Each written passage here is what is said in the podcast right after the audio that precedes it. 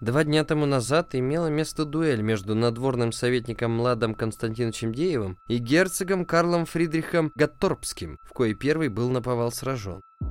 Вы верно запамятовали? Или, что более вероятно, не обратили внимания на то, что деньги я одолжил вам на условиях долга в рост? Куда вы меня эскортируете? Я арестован?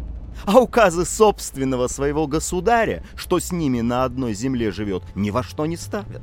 Мы сопроводим вас на непродолжительную беседу, по итогам которой решится степень вашей дальнейшей свободы. Это же неслыханное бесстыдство! Вашего друга и командира, ротмистра графа Александра Конева, сегодня на рассвете арестовали.